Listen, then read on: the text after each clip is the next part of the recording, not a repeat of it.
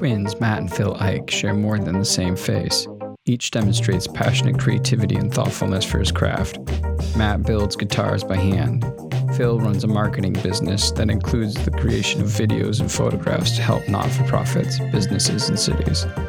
Today's conversation between the brothers covers the cultivation of creativity through the lows and the high points. Let's go have a listen.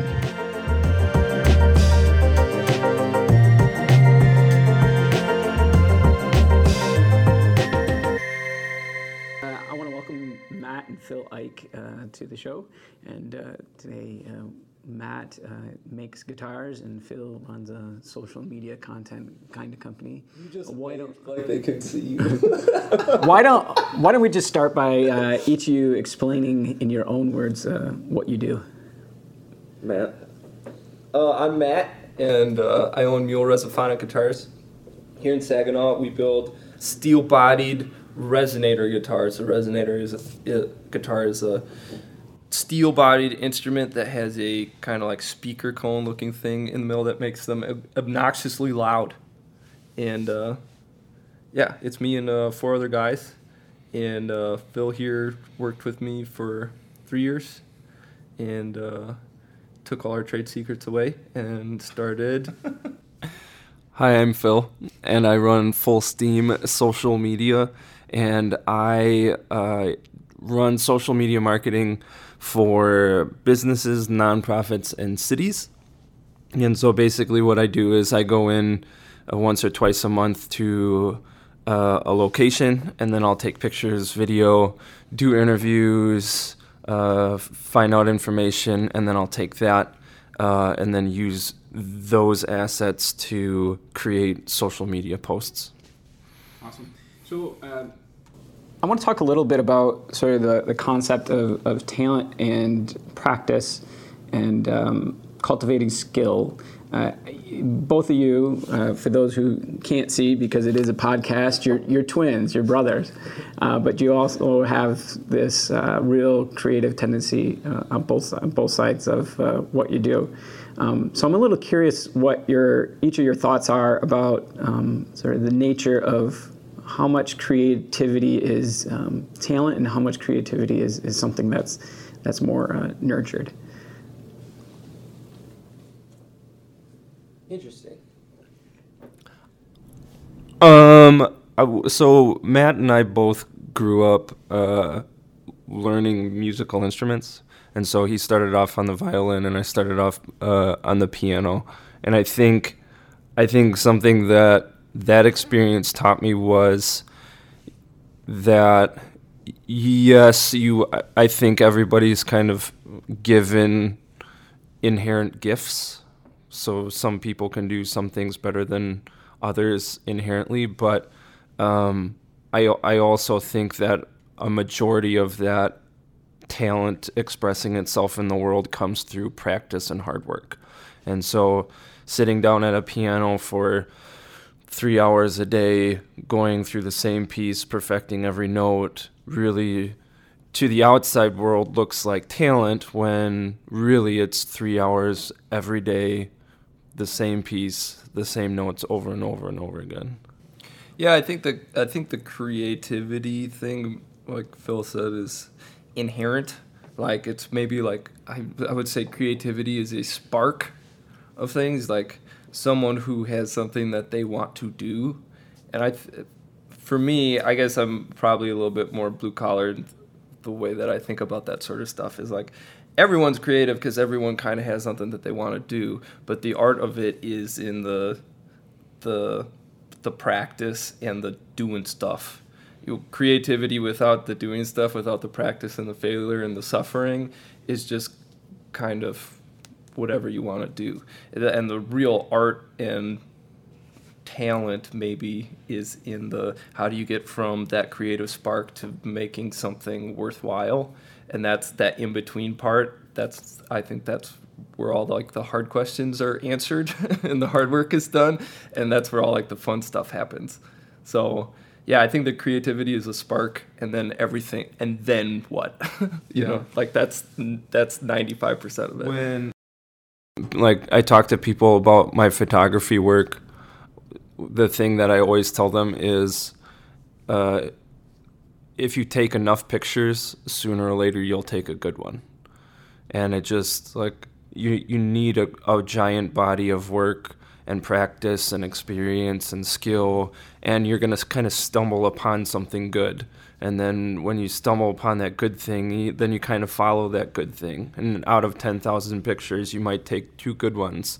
And then over time, it might be yeah. three good ones and then four good ones and then eventually that talent and that yeah. creativity meet yeah i think we're like human beings we're such bad estimators of everything like mm-hmm. like you like oh yeah this will take an hour or yeah i can get it done by tomorrow and it n- almost never happens that way and i think when it comes to like creative work we vastly underestimate the amount of work that it takes to be proficient at it like okay, if we make one of these a day or if we practice an hour a day, we're going to be good. And it's absolutely not true. Like, people ask me, like, how many guitars did I make before I liked them? And I didn't really like any resonator guitar up until like number 100.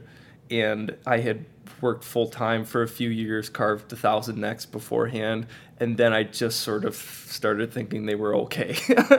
you know, like I felt not ashamed to be taking money for them. so, you you mentioned a little bit of that sort of in between time where where this practice is happening. Have either of you or both of you sort of developed um, uh, some some practices that have helped uh, organize the practice itself uh, or, or, elements of discipline that have uh, allowed you to sort of persist in your in your craft? Um, for for me, I think I think it starts with the the mindset going into it. So I approach the creative work that I do as a skill, and so I think a lot of times creative people want to wait for inspiration and they want uh, to feel passion for a project and things like that. But like Matt and I are, are both in the situation where our creative work is also a business. And so that creates a whole new set of rules. And so uh, for me, the practice begins with kind of divorcing yourself from the idea that you have to be inspired before you do something. And so it's it's yes, my work is important to me and I'm a part of my work, but I try not to take it too personally. And so it's when I grab my camera um, or I'm about to do a video, it's it's about the craft, it's about uh, the the story that I'm trying to tell, and then going from there with practice rather than you know sitting in my office waiting waiting for my passion to move me into you know, grabbing the camera and going out and taking pictures. It's grab the camera and take some pictures. Yeah, yeah. I, I would. That kind of sounds like a quote I heard once. Was you are what you do when you don't want to do it. Like when it comes to creative work as a profession, that's like the whole game. Yeah. you know, it's like there's it's just such a complex problem if you're waiting around to feel like you want to do something you're going to miss out on a lot of opportunity yeah james james clear just wrote a book called atomic habits and uh, there's a line in there that says like you are the product of your habits. And it's it every little thing that you do just just because it's always what you've done like that's you. That's you as a person that's you as a professional. And so it's for me thinking about practice and and getting better at a craft it's about a habit.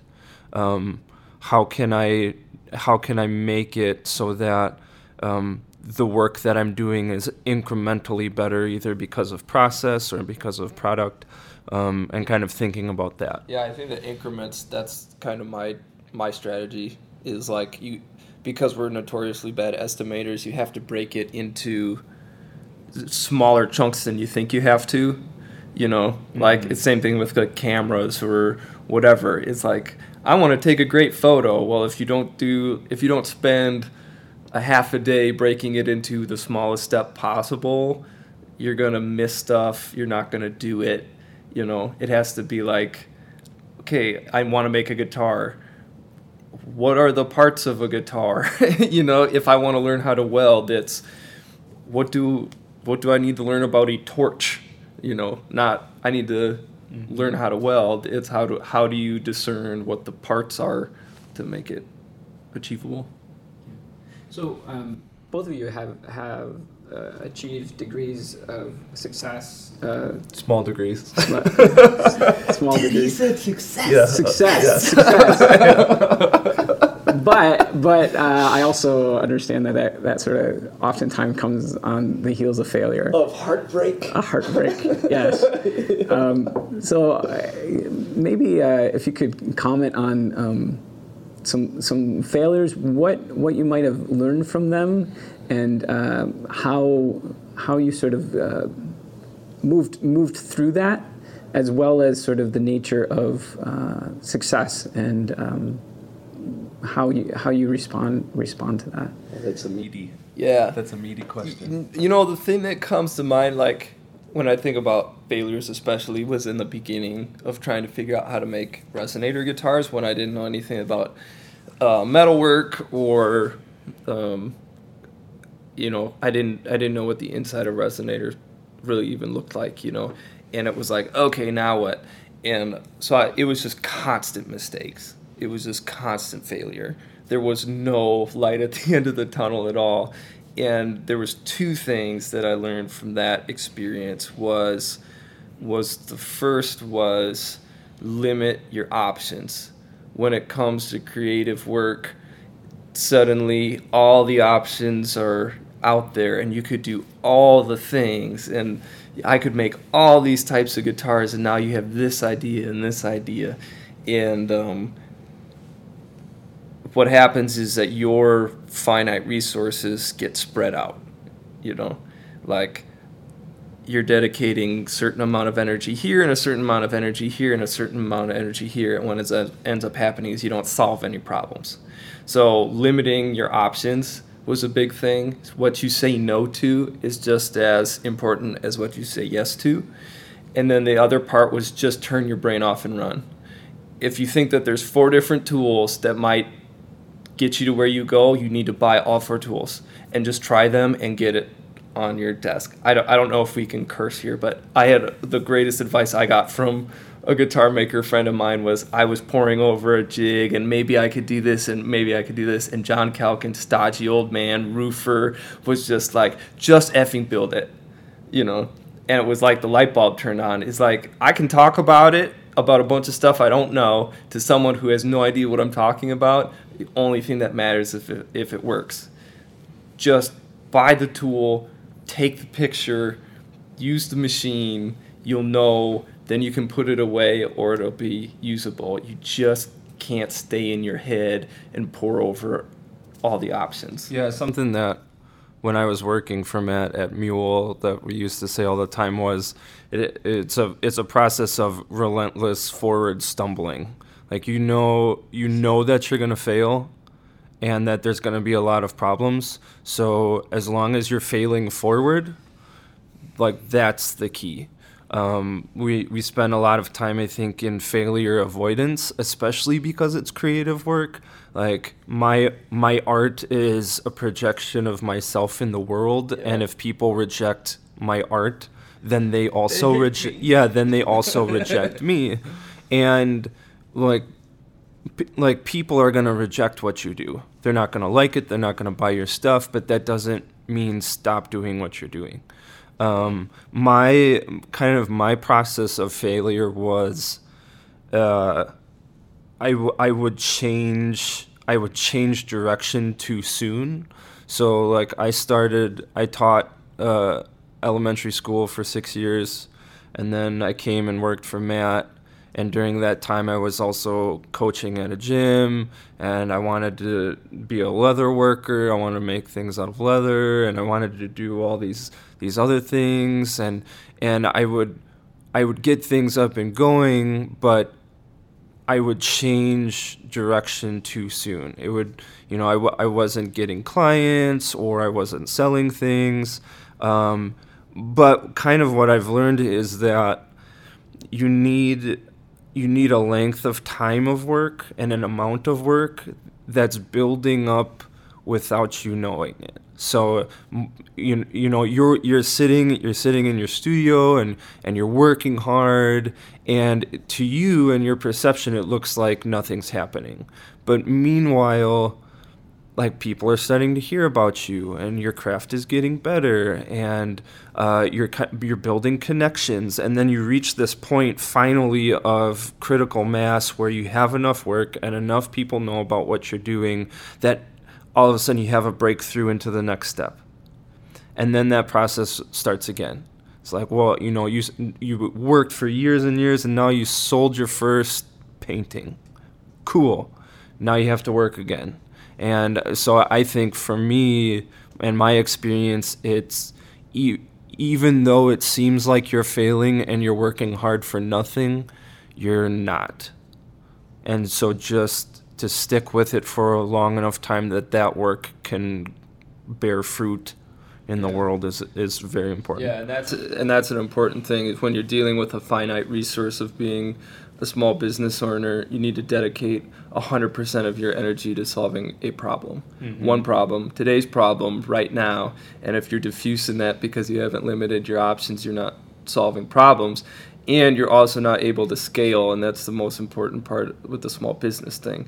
Is if I make 12 guitars a year because I'm chasing a bunch of problems, I'm never going to get anywhere. How do I make 150 guitars in a year? Now I'm getting someplace, and and limiting your options and committing to the one course of action at a time is how you how you limit limit those options and scale. So, um, so in terms of uh, sort of sustaining an idea and keeping it going, um, you know, always always sort of looking at what's next, or talking a little bit about scaling or, or, or staying on task. Um, what do each of you sort of see as your next creative um, pursuit or next step in, in how you're um, uh, approaching uh, the creative process? Mm-hmm. Um, for, for us at Mule, um, it's the website. We kind of redid the website this year to make it more like a social media platform for resonator guitar players, where where guys can have accounts and upload videos and pictures and um, interact with each other, and that's that's kind of a cool new like creative shift because we want we want the main um, the main emphasis about these guitars are the people who play them, not the gear stuff. Like it's not me talking about what type of wood and dimensions and using a bunch of numbers. It's Eric Freeman playing some crazy song on his resonator guitar, people seeing that, getting inspired, interacting, making that community that way. And putting it on our website is what we're trying to do is kind of take the power back as opposed to being part of a hamster wheel of what social media platform is most effective and them buying information, you know, or selling our information.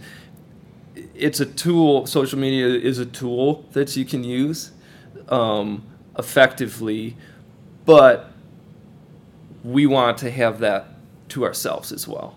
You know, so if you can use if you can use social media to leverage to the like an asset to build something that's what you need you need people in the door saying like oh hey i want to be here this is how i got here you know it's it's translating that so. Well, speaking of social media, I, I, was, wondering if there was somebody in the room that might have an opinion about that. Um, I uh, for for me at Full Steam, my my stance is that um, social media, especially when it comes to businesses, nonprofits, and cities, that it's it's all about people. And so my work is is trying to bring humanity back into marketing. And so my work is very people focused it's it's about you know storytelling is kind of a ambiguous term but it's about story and so for me i think the next step for full steam is to look at um, cities and how cities can use uh, s- storytelling and focusing on people and the work that their people are doing to to build community to connect people to the positive things that are happening in their area.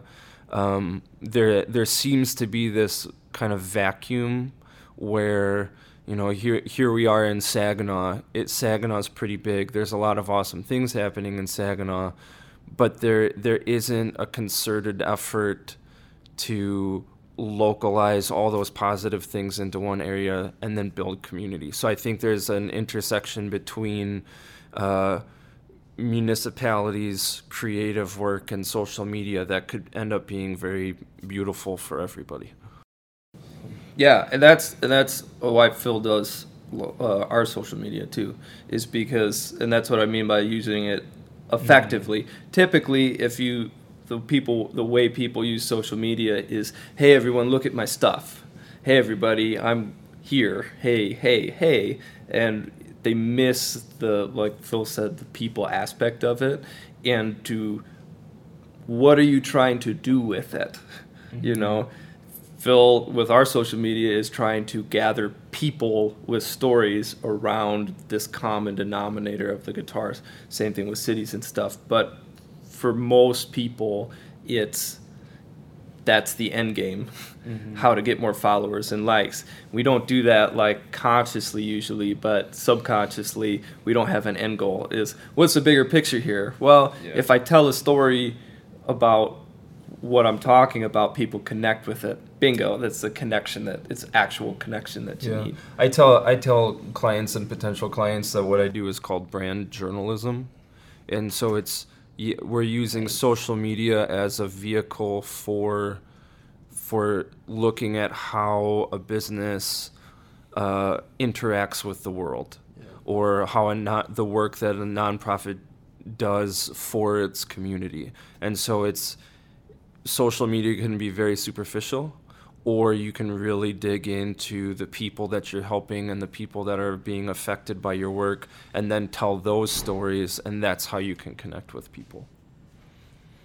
Um, yeah, that's that's pretty fascinating. Um, just to sort of hear that that perspective and sort of leverage it as as a tool rather than um, and yeah. give it gives them st- some structure. Yeah, because it's because it, it's such a beautiful platform, mm-hmm. and it's and it's and it can be such a powerful vehicle. Yeah. Uh, it, it it gets a bad rap because it, yeah, it can be very superficial because superficial is quick, but if you're willing to really dig in and do the work, you know that's that's why people are on social media is because they want to tell their story, they want to hear other people's stories, they want those stories to interact with each other, and I just think if if you look at the the possibilities of a platform like that and you follow something that can be powerful, I mean, it's only going to pay off in huge returns later.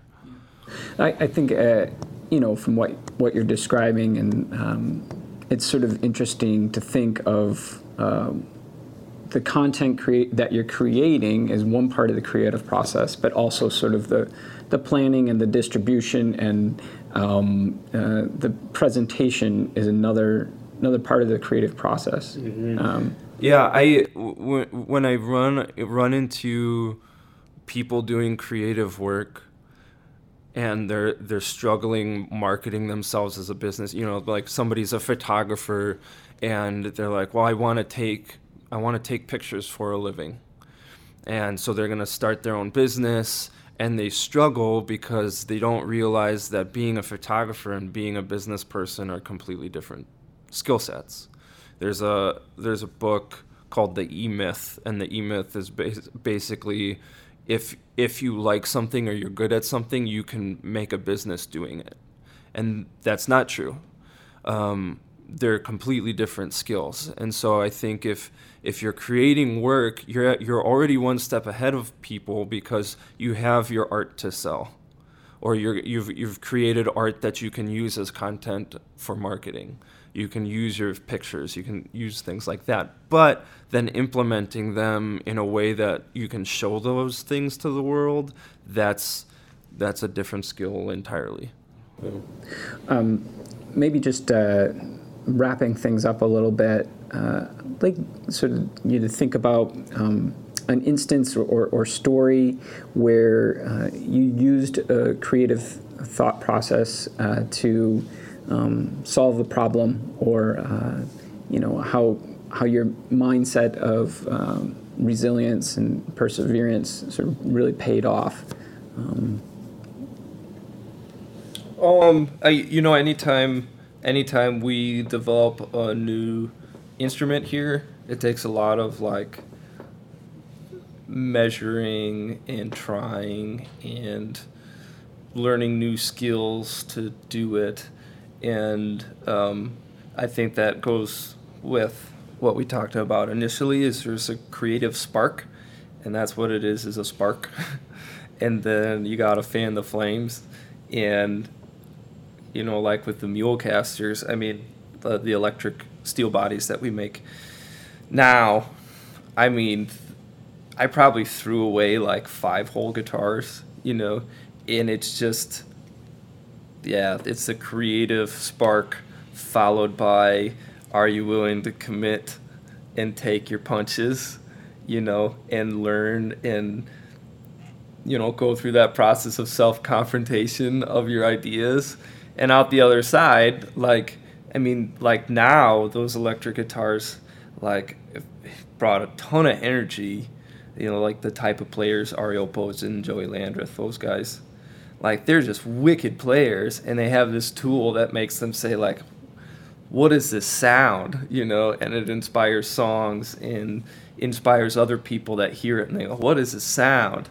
Well, if you're not able to have the creative spark and then take the lumps afterwards. Now there's musicians in the world who wouldn't have a tool, you know, like what songs wouldn't be written, you know. And so I think that's really important is use the use a creative spark, know that you got to commit and take your lumps, and at the other end of it, it's it's this amazing satisfying thing, but you can't you can't shortchange yourself on any step of the way. There's no shortcut, and you can't avoid the reality of it, and that's totally cool and fine. Address it, move on, you know. So it's creativity plus reality, you know, equals awesome. Awesome. Um, f- so when I started Full Steam, I wanted to just take pictures and do videos.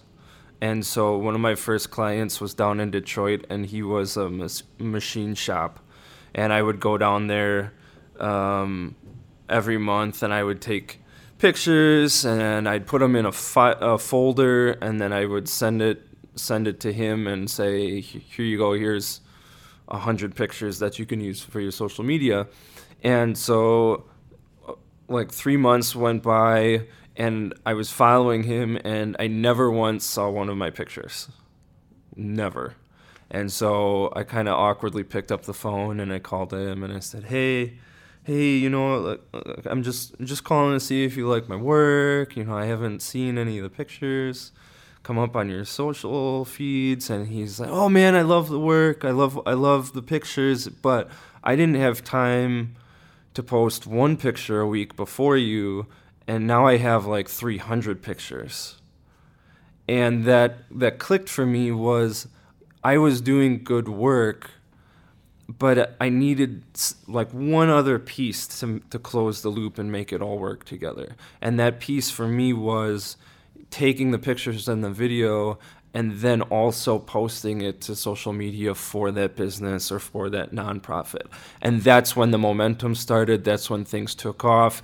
That's when uh, Full Steam really became a thing because I was doing creative work, but that was something that was also helping people in a way they needed to be helped. And yeah, you solved the problem. Yeah, I saw I solved the problem because there are so many photographers and there's so many videographers that are considerably better than I am at what I do.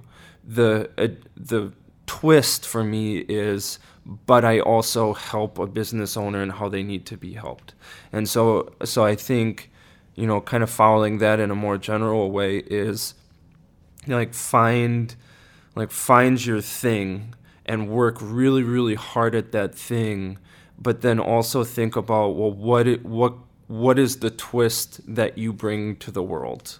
You know, what is the thing that you do differently than other people? Um, you know, depending on the field, what is the problem that you solve, or how can you help people in a broader way um, other than just I don't want to say other than just art, but you know what what is the thing that you as an individual bring to the table?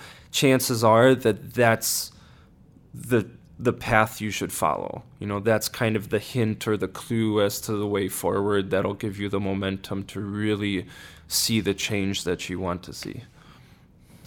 Well, I want to thank you both uh, for joining me here, and uh, I wish you all the best of success and uh, all the lessons from failure. More right? success. More, su- more, su- more from success. Yeah. Right. Thor believes in so strongly. Yeah. uh, yeah.